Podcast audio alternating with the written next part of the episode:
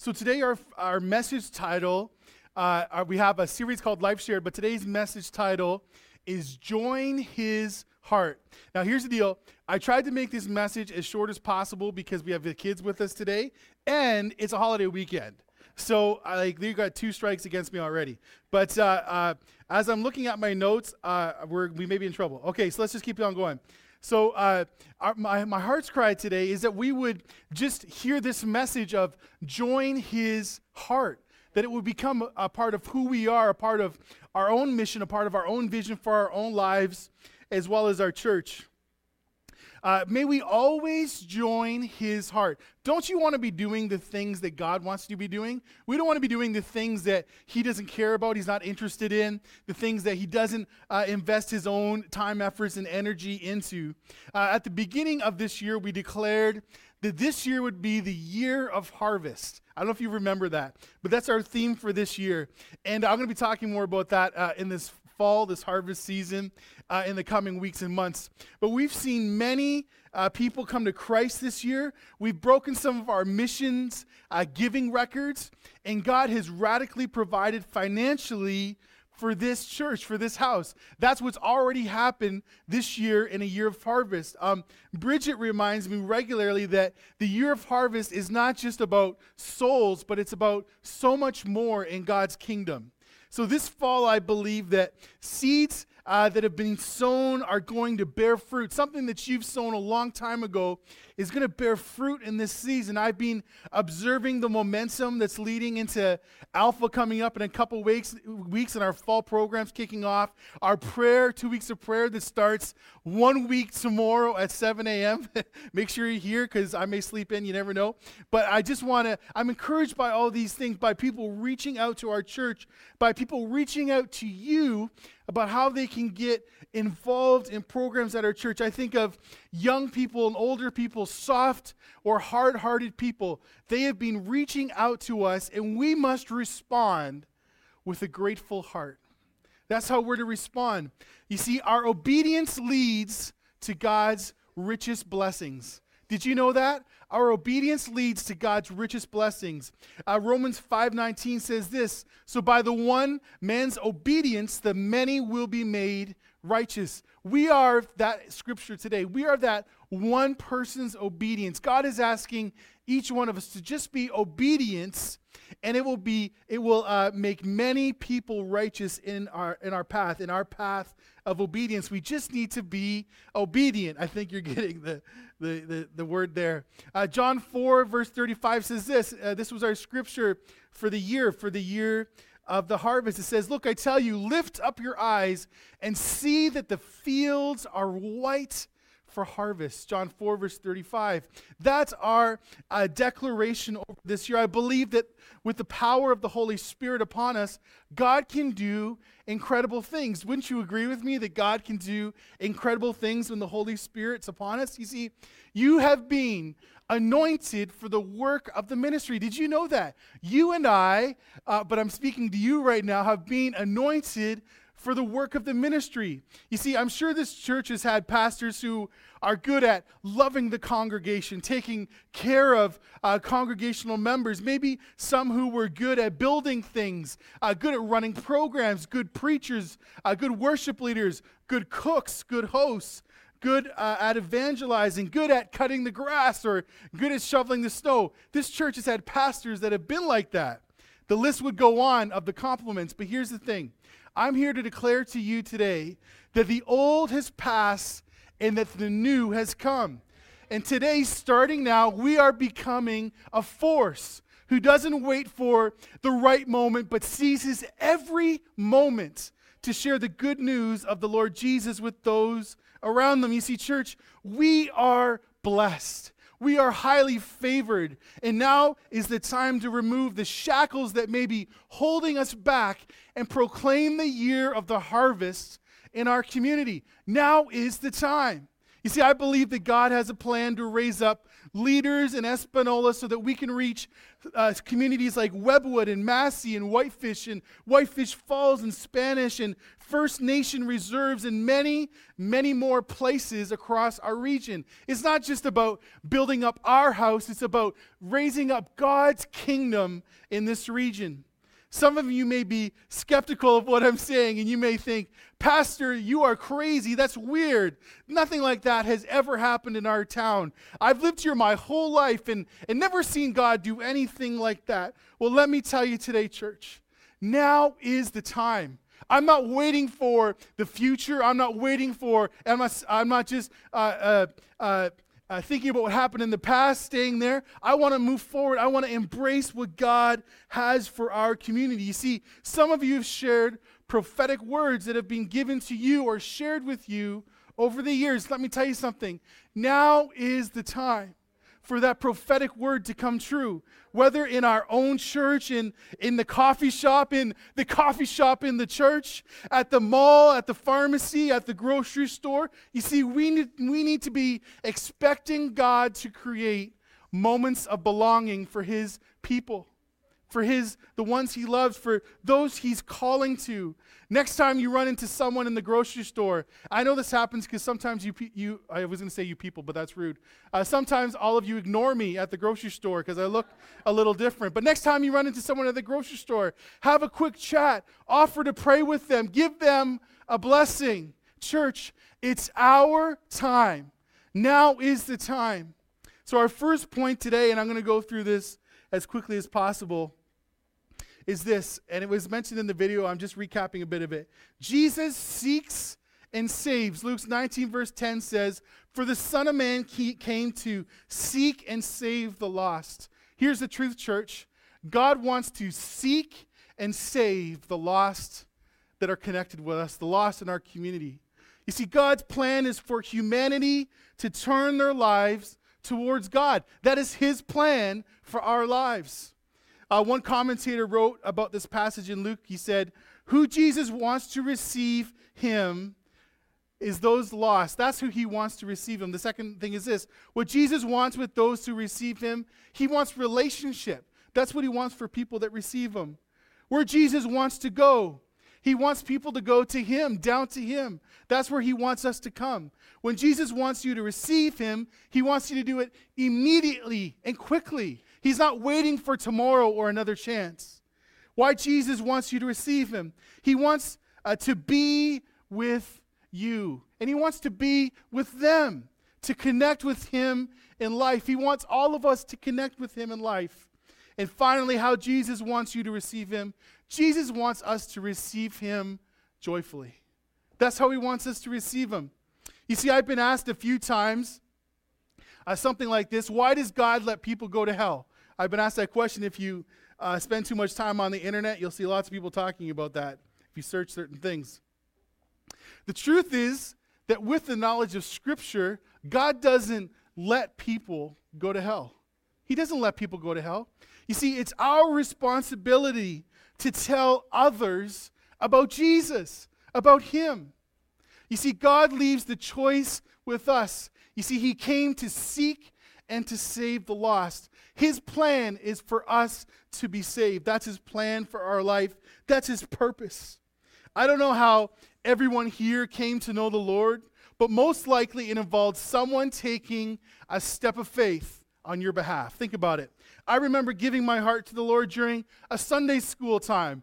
Well, it took a step of faith by a Sunday school teacher who I wouldn't remember to ask me the question Would you like to receive Jesus as your Lord and Savior? Maybe for you, a friend invited you to church or out for lunch or something like that. Whatever it is, you see, it takes someone like us to be obedient. That's what it takes. It takes someone like us. Our second point today is this Jesus serves and gives. Matthew 20, verse 28 says, even as the Son of Man came not to be served, but to serve, and to give his life as a ransom for many.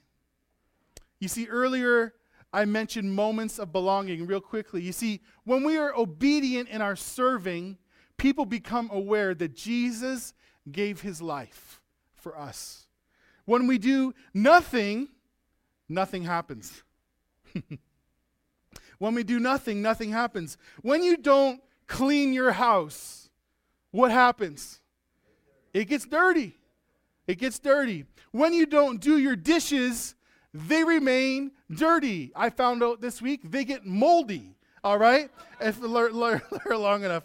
When you, Arlene didn't want me to tell you that. When you don't put gas in your vehicle, it becomes empty as it's used, right? When we don't serve others, it's harder for them to see God working through us.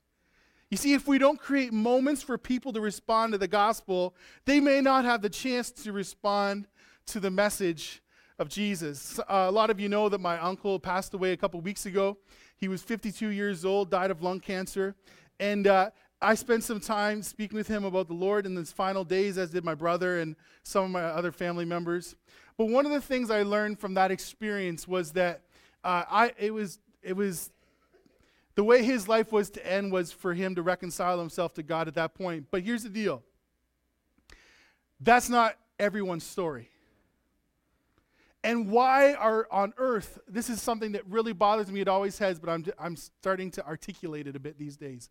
Why on earth would we wait to tell people about the love that God has for them? And here's the deal I remember there's this, uh, I don't know, how, I don't, she's still alive as far as you know. She is super old. Like she's getting record books. And she's still a missionary. She's a missionary in India. And uh, I'll tell if you want to know her name, come ask me afterwards because you may recognize it. Anyways, I remember her preaching in Toronto a few times, and every time she would preach, she was one of those screamers, right? Like she just would holler as loud as possible. I don't know why, but it was when you're old, I guess you can do whatever you want. So whatever. But she would just scream and she would say, Jesus is no respecter of man. And I, I would kind of laugh. But here's the truth, church. Jesus is no respecter of man. That's the truth. And it's not that he doesn't love us and care for us, but he loves you too much to respect our arrogance towards him, our hardened hearts towards him, our rejection of him. He doesn't care about any of that stuff. He just wants us to love him, to share our faith with others about him. That's what he wants from us. I know there are uh, some very real and personal examples in our culture and community where people reject the gospel message. One of the things that I've learned living in the north is that uh, because when I lived in the south, which didn't feel like the north, but anyways, or didn't feel like the south, it was cold still. But anyways, okay. When I lived in the south, I learned that people were always open to hear about God. I could walk down the street, uh, say God bless you in a uh, Radica's Hot and Spicy uh, restaurant, which was one of my favorites. I was thinking about it the other day, how I miss it. Anyways, but uh, it was just spicy. If you're not interested in spicy, you won't care. Okay. But uh, the thing was, I could say, God bless you. Can I pray for you? Can I tell you a little bit about Jesus? And whether someone was interested in God, whether someone had a different kind of faith, maybe they were Muslim or Hindu or Buddhist or agnostic or whatever, whatever they claimed to be, it didn't matter. They were still open to hearing about God because uh, a lot of cultures, especially folks that aren't white, I'll just say it that way, they're open to different spiritual things, and that's just the reality. Up here, it's slightly different. Our native community, I believe, is open to spiritual things. But if you come across an old, crusty white guy in the grocery store, you, and that may be you, I don't know, I'll just close my eyes. But uh, if you come across that person and tell them, Can I pray for you? Can I bless you today? You may learn some new French words. It's possible. It's possible. So this is maybe a different or a unique, I should say unique, not different, a unique culture, a unique community. But here's the truth, church. People still need to hear the gospel message. And wouldn't we all, in our best, most full of faith moments, say, I would rather be yelled at for talking to someone about God than not sharing the good news with them? Right? But for the sake of those who are searching and looking for more out of life, we must not be silent. I said two weeks ago that I've found something interesting about Espanola living here for a little while now. People may not be totally interested, except for all of you, may not be totally interested in coming to church on a Sunday morning. But if you ask them to come to church on a Tuesday evening or Saturday or a Sunday night. Sometimes people, well, I don't go to church. If I ask them, hey, would you come to church with me on Sunday? No, no, no, no. I would never do that. Okay, would you come with me on Sunday night? Yeah, I can do that. That's what I've noticed in our community. But so, for the sake of those that need to hear the message of Christ, we must not be silent. You see, unless you are a super chatty or maybe just funny looking person, you most likely won't get into God conversations just by sitting at the coffee shop waiting for someone to come up and ask you about God. Do you know I, I uh, write my sermons in uh, coffee shops all across Sudbury, and I don't do it in town here because people may come and talk to me, and sometimes I don't want to talk to people. But uh, that's just the honest to truth.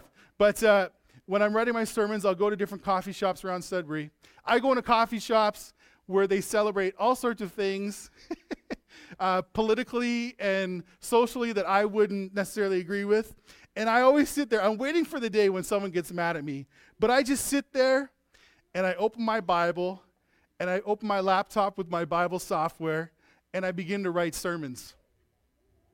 Do you know that even me in that circumstance, in a small room with an open Bible, uh, obviously studying the Word of God, not one person has ever come up to ask me what I'm doing. Not one. Uh, when we were in youth, Arlene and I were challenged, and because I have a guilty conscience, I did it. Arlene probably didn't because she was a bit of a fighter back then. But uh, I, I, we had this challenge to take your Bible to class with you. And so the guilt of God, which doesn't actually exist, came upon me. And so I would always, I went from, at first, I would accidentally forget my Bible at home. And then after a few weeks, I mustered up enough faith to put my Bible in my backpack, or pack sack is what it's called up here. Anyways. And then, uh, uh, and after that, I would muster up enough to put my Bible in my locker where no one would see it. And then after a few months of this foolishness, I decided it's crazy. I'm going to put my Bible right on my desk, right on the top, and I'm going to I'm going to take over the class and something's going to happen and I'm going to be able to tell my youth pastor that I'm ready to go and anyways. So I did all these things, and you know what uh, you know what happened from it? Nothing. all those months of stress and guilt and asking God for forgiveness, nothing happened. Nothing happened. But you see, if you invite someone to have a free meal with you at your church, just as Jesus did, where you can relax, talk a little about God with a few other people, that's something that some people are open to. Don't ask me why. I have no idea, except for the free food part, because we all like free food. But this leads us to our final point today. I'm going to finish off here. Jesus eats and drinks. Matthew 11, verse 19 says, The Son of Man came eating and drinking, and they say, Look at him, a glutton and a drunkard, a friend of tax collectors and sinners. Yet wisdom is justified by her deeds. The simplest takeaway is that from the scripture is that if you're found eating, drinking, uh, friends with the most corrupt and worldly people in our region, then you may be the wisest of us all. That's what it tells me. One commentator wrote this People might criticize John the Baptist, but look at what he did. He led thousands of people into repentance, preparing the way for the Messiah. People might criticize Jesus, but look at what he did. He taught and worked and loved and died like no one ever has.